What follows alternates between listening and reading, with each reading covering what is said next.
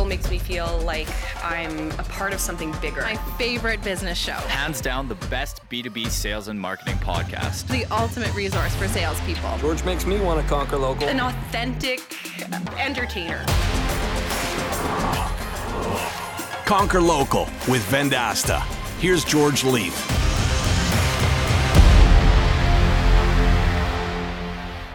I've got a treat for you this week on the Conquer Local podcast. We've been trying to get Nick Kane on the show for quite some time. He's the co founder of the Janek Performance Group. I actually found out about Janek by speaking to one of our large customers that had Nick and his partner Justin come in and, and do a deployment and put a program in place. Nick and Justin wrote a book called Critical Selling, which I believe is the foundation for everything inside Janek Performance. They do deployments for large Fortune 100 companies, but they also have trained over 15,000 sales professionals worldwide, and they have offices all over the world. So we're going to get Nick on the show here in a moment and find out about how was he managing a thousand salespeople at 21? Just one little nugget that Brett our producer found out about Nick. Plus, we got a ton of other great questions that we're going to ask him, including you might get a little bit smarter about objection handling. That's all coming up next on this week's edition of the Conquer Local podcast with Nick Kane, co founder of the Janek Performance Group.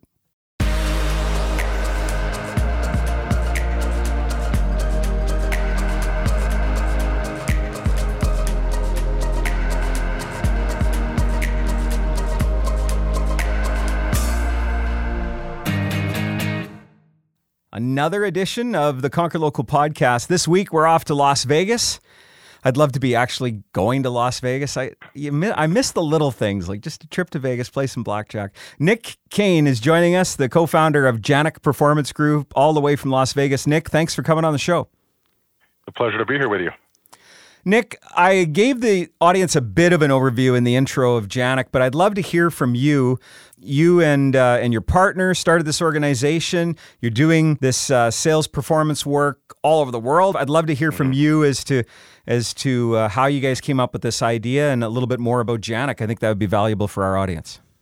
That sounds great. Yeah. Um, so yeah, a little bit about Janek. We're we're a full service global sales performance company.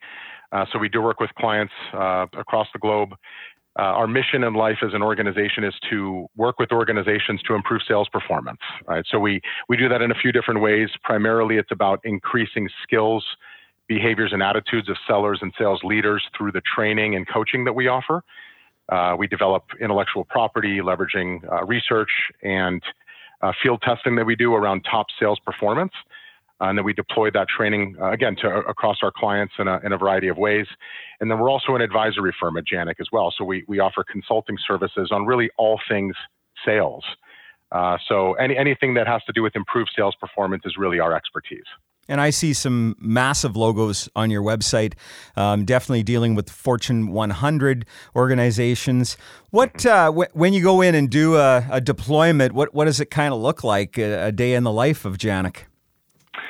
Yeah, so there, it could take shape in a few different ways, but I would say most commonly when we're delivering sales training to an organization, the first step is to really understand the way they go to market, uh, the way they sell, uh, common objections they face, clients they sell to, uh, the industry they work in, et cetera. So what, the term we use is to gain situational fluency of that organization in terms of how they go to market.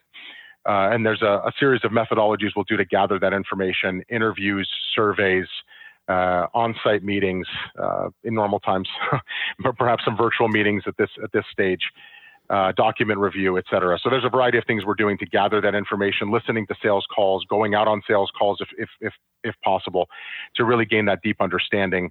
And then once that information is gathered, then we are uh, under you know leveraging that knowledge to customize existing curriculum that we have in our library and deploying that across the organization.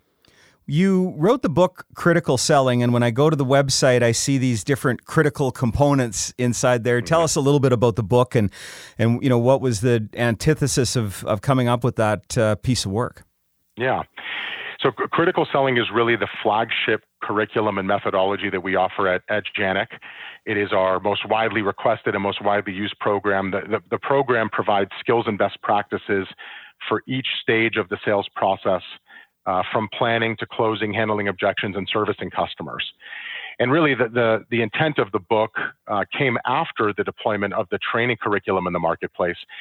But the reason to, to publish the book was really to, to, to provide access to sellers uh, and you know sales professionals, sales leaders to be able to get that critical selling methodology even without having to go through the training formally through their, their corporation. So we wanted to, to get it in the hands of more people to be able to you know continue to upskill uh, the sales landscape. I remember in my early 20s, I was asked to manage people, and I had no bloody clue what I was doing. I notice in uh, the notes that our team came up with, you were managing a team of a thousand salespeople at 21. How the heck did you do that?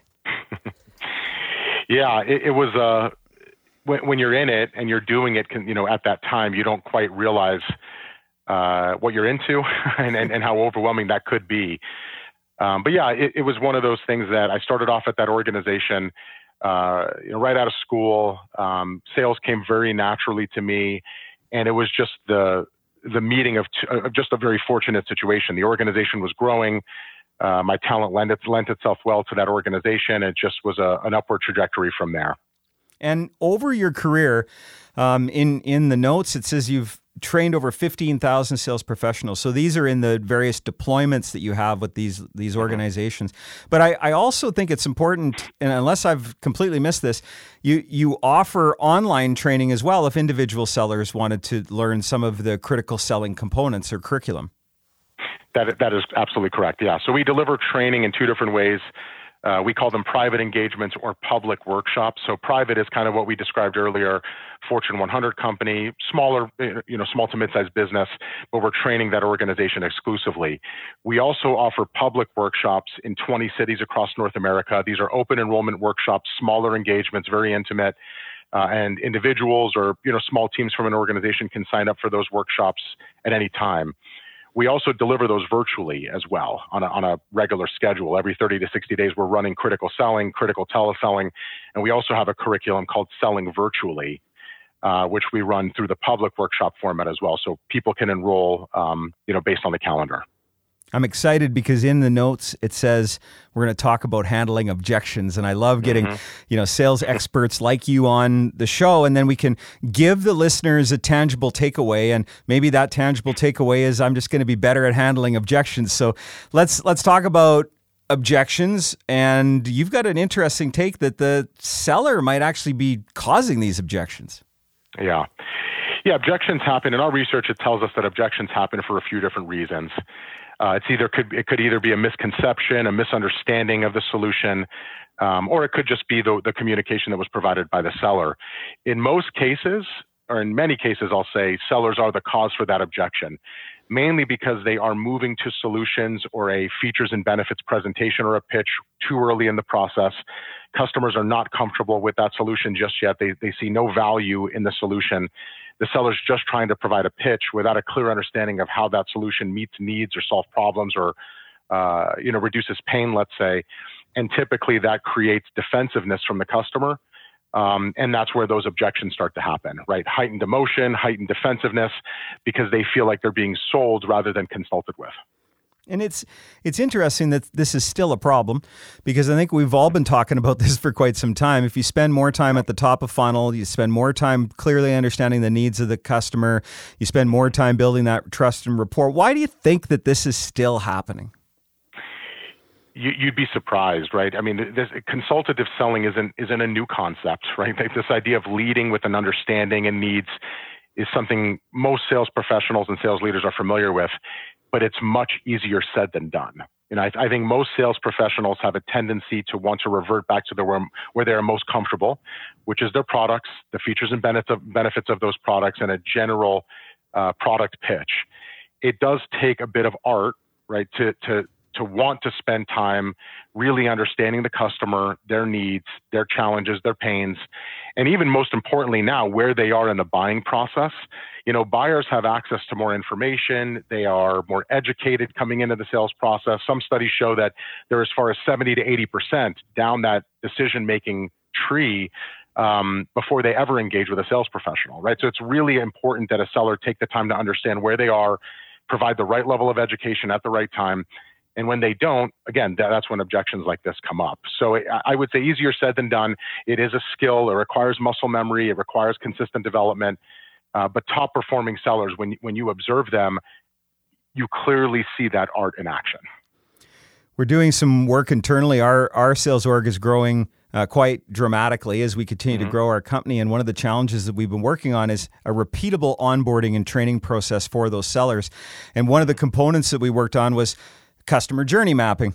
And uh, I've done a number of those throughout my career. And, and I, I, found the funny part was as we started to deploy it into the organization, it was the tenured senior sellers that were breaking that that piece, you're mm-hmm. like, don't you guys consider where the customer is in the journey? And the, and you know, one rep the other day, I'll give him a lot of credit. He, he was very honest. He said, "I just forgot. I, I just forgot to put myself in the shoes of the customer." It it actually is pretty common in my experience. What what has your experience been? This isn't just a, a you know a snowflake or something out there where that just one seller. It actually happens yeah. a lot. Yeah, I think it's funny that you say that. I hear that from from clients and sales leaders all the time. There's this misconception that tenured folks, you know, those that have more experience in sales tend to do things better. In my opinion, sometimes it's the opposite, right? Like they ha- they tend to form bad habits, let's say, or they're so used to selling a certain way, which is again sort of leading with features and benefits, being assumptive around the needs of the customer, being assumptive around how their how their solution meets those needs and they start to lose sight of the importance of being viewed as a consultant, being being viewed as a trusted advisor. Um, so I, I, think our viewpoints are very consistent there. I, I, think an organization that wants to establish a methodology, a consistent onboarding and training curriculum, um, understand best in class organizations understand the importance of having that consistency regardless of experience when somebody new comes in. And I, I'll add one other thought to think about too, and this is something we've seen as a trend, especially the last year with COVID and everything that we're all experiencing, the, the talent pool has shrunk tremendously. It's it's much more difficult to find strong talent. So even this idea of bringing experienced people in is much more difficult and, and certainly much more costly. So I, I, think organizations are realizing they have to hire with a bit less experience, put the right training program in place, just like what you described, George, is very much in line with top performing organizations. I wonder, and I, I've been looking through to see your, your, background. I know you've been doing this a long time and you're, you guys are experts at this. And that's why I was excited to get you on the show and get some of your learnings. Yeah. Why, why is sales and some of the things that probably you and I take for granted because we've been doing it for a long time, why isn't it more a part of business training. Like, you know, we, we get yeah. these folks that come from a university or college or post secondary and they've taken a business course.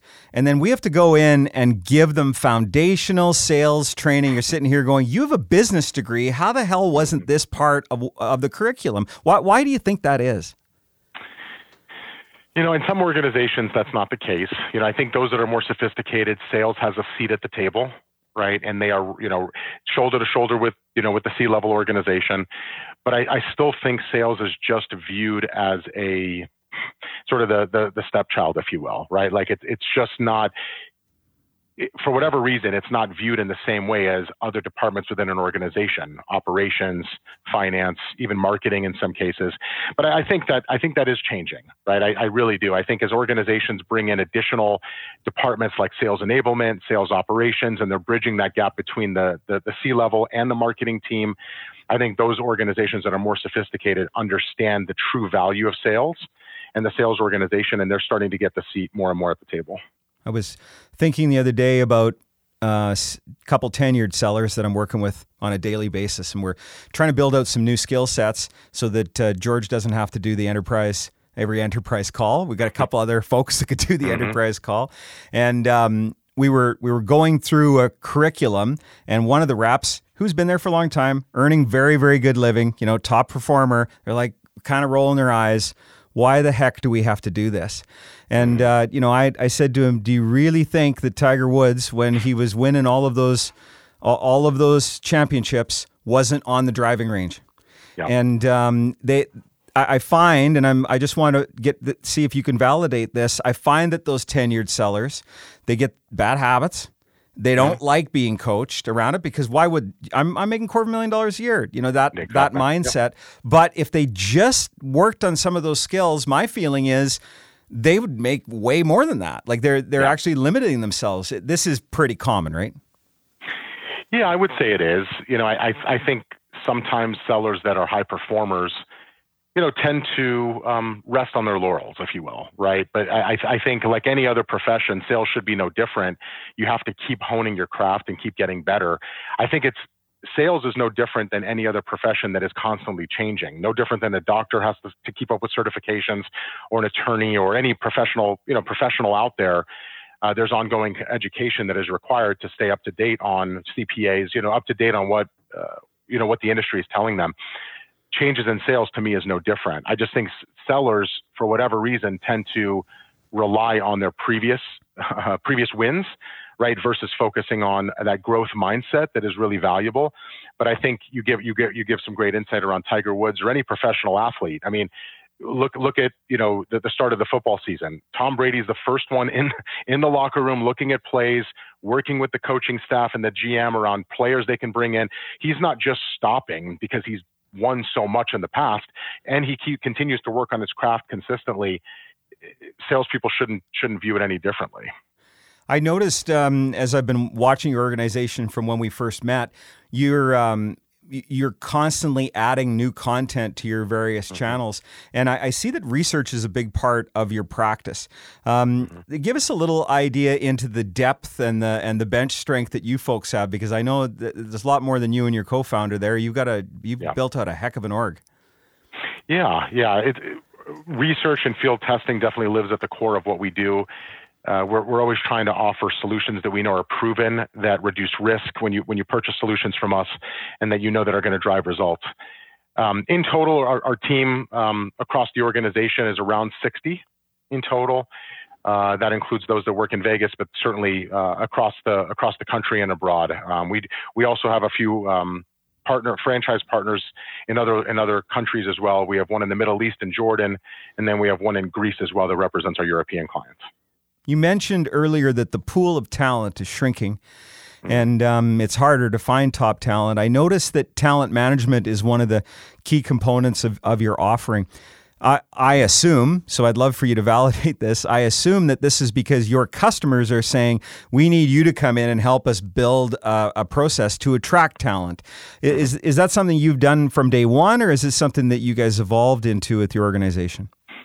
No, it was added over time. You know, as needs of our clients became more evident and they became complementary to the other services we offered, those additional services were added. But yeah, we under that umbrella, we offer assessments that help an organization uh, bring on the right talent in the right roles, right? So help valid, scientifically validate the, the likelihood of success of that candidate in their role. Um, we use those assessments for development as well. We can write, uh, you know, competencies related to a job role, uh, interview questions, um, you know, any anything that's that's required to re, to attract and acquire and then ultimately retain that talent within an organization. One of the things that I, I, saw here recently that I thought was quite smart, and I'm wondering if you folks are adopting the same type of an idea, is when the job posting is placed, rather than that usual list on the scorecard of the items, talking about intangible benefits at the organization, because everybody has that laundry list, right? Are, are you mm-hmm. finding that you've got to be a lot more creative to to attract that talent? Absolutely, yeah. I, I think you're candidates in today's in today's environment are looking for a lot more than just those that standard list of job responsibilities and you know standard benefits and that sort of thing. They want to buy into the organization's mission. They want to buy into their culture. They want to be sold, if you will, right, on the organization that they're joining. And it's again, especially in this environment where they have some options. So yeah, we are getting creative in terms of how we write the ads. How, where we place the ads, um, you know, the, the selection around copy and that sort of thing to really make sure that we're attracting that talent. Yes. So, a number of challenges in the sales business right now. Janek Performance Group's come up with a great way to solve a bunch of these with the critical selling book and curriculum and the various training and programs. Now, we did mention that you'll do a deployment for a large organization. So, for our sales leaders that are running large organizations, Nick is somebody that you might want to reach out to. But also, we have that individual training that is available. How, if I were a sales professional and I like what I heard today, how would I be able to get access to that, Nick? Yeah. so I, I, think the best thing, the best way to do that is, is visit our website at janek.com. It's J-A-N-E-K.com. Um, on the website, you'll find the full calendar for upcoming workshops if individuals want to enroll, or if a small business or large organization wants to inquire about private training. There's a variety of ways to contact us through the website. I'll, I'll also mention too, we publish a lot of content at no cost, white papers, blogs, ebooks, uh, research reports, et cetera, just a variety of con- videos, a variety of content that's on our website in the insights section. So if you're a sales professional out there or a sales leader that's just looking for additional ways to improve your performance, it's a, it's a great resource for you. I encourage you to take advantage of it. Great. And anywhere that you get books, you can find the book Critical Selling. It's Nick and his partner Justin that have put this together. And we really appreciate you taking time out of your day, Nick. I, I was excited to have you on the show and get you introduced to the Conquer Local audience so they could learn more about Janek Performance Group and the great work that you folks are doing. And next time I'm in Vegas, you and I are going to go grab a steak. That is a promise. That sounds great, George. Thanks again for having me.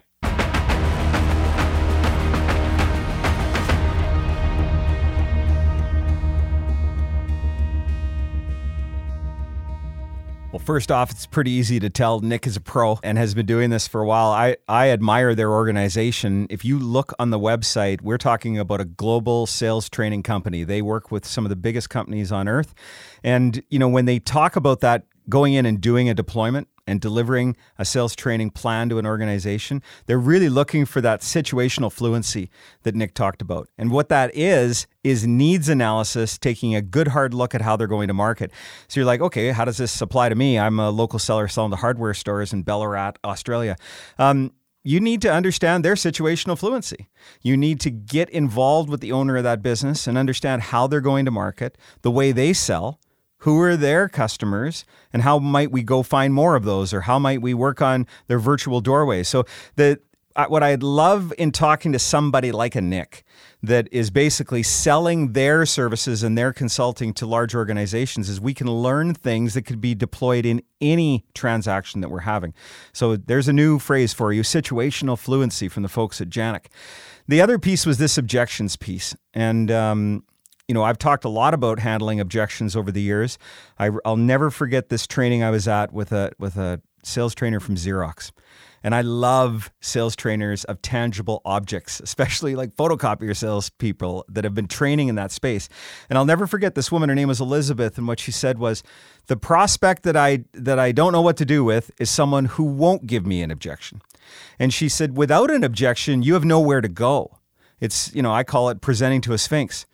It's pretty tough to get a response from a sphinx. Just go to Egypt and try it. So what you what you need to do is to be looking for those objections and then knowing how to deal with them. And a lot of it is you haven't listened properly, or you haven't presented the message properly, or you haven't built enough trust, or you're trying to rush it through the pipeline. And you'll note that Nick didn't talk about rookies. He talked about the veteran tenured salespeople he finds when he goes into these large organizations that's where the bad habits have happened. And, you know, he talked about them creeping in. I actually think they come rushing in. The bad habits rush into the organization. And then you've got those tenured sales reps that, oh, I'm looking at another job. Why is that? Well, I don't think I'm going to earn what I earned last year. It's actually on them because they have these bad habits. They're not running the sales process that they, that they know is effective. It also is this thing of misconception and miscommunication they rush. And it's because maybe they haven't hit quota in the last 45 days and they're feeling some anxiety around that and the manager's putting pressure on them. So that leads to heightened emotion and defensiveness when it comes to the salesperson. So you know, a lot of times when people go into objection handling, it's like new sales rep, we need to teach them how to handle the objections. And what Nick was talking about, and I asked about it a couple times, he always went to the tenured reps. That it's it's those seasoned sales reps that you fully expect know how to handle these situations where you have to remind them of what good looks like. Just a great episode and a great organization. I encourage you to go to the speaker's notes to learn about the uh, book Critical Selling and that entire curriculum. And what I found, and Nick mentioned it at the end, they produce a ton of content that is just on their Insights tab. So maybe you've got some problems you're trying to solve in your day to day operations, or maybe it's just you as an individual contributor that are looking to hone your skills. Go to Janek. Um, we're going to put the URL in the show notes. Go to their website, go to the Insights tab, and there is just a plethora of great content there that you can do some learning on. Or reach out to Nick and Justin and see if you can get them to do a deployment for you in your organization if you see fit. We're really excited to continue to bring these top sales training leaders to the Conquer Local ecosystem. We think it's really valuable for our listeners to hear from folks like Nick and uh, his organization that deal with sales teams all over the world and some of the common trends and common practices and what good looks like that you can then deploy some of those learnings in your day to day. It's the Conquer Local podcast. My name is George Leith. I'll see you when I see you. You've been listening to the Conquer Local podcast presented by Vendasta. Guest discovery by Jacob Soley, marketing by Rory Lawford and Nicole Lozon. Produced by Brett Clarenbach. Executive producers Brendan King, George Leith, and Colleen McGrath. Recorded at Sound Lounge by T Bone.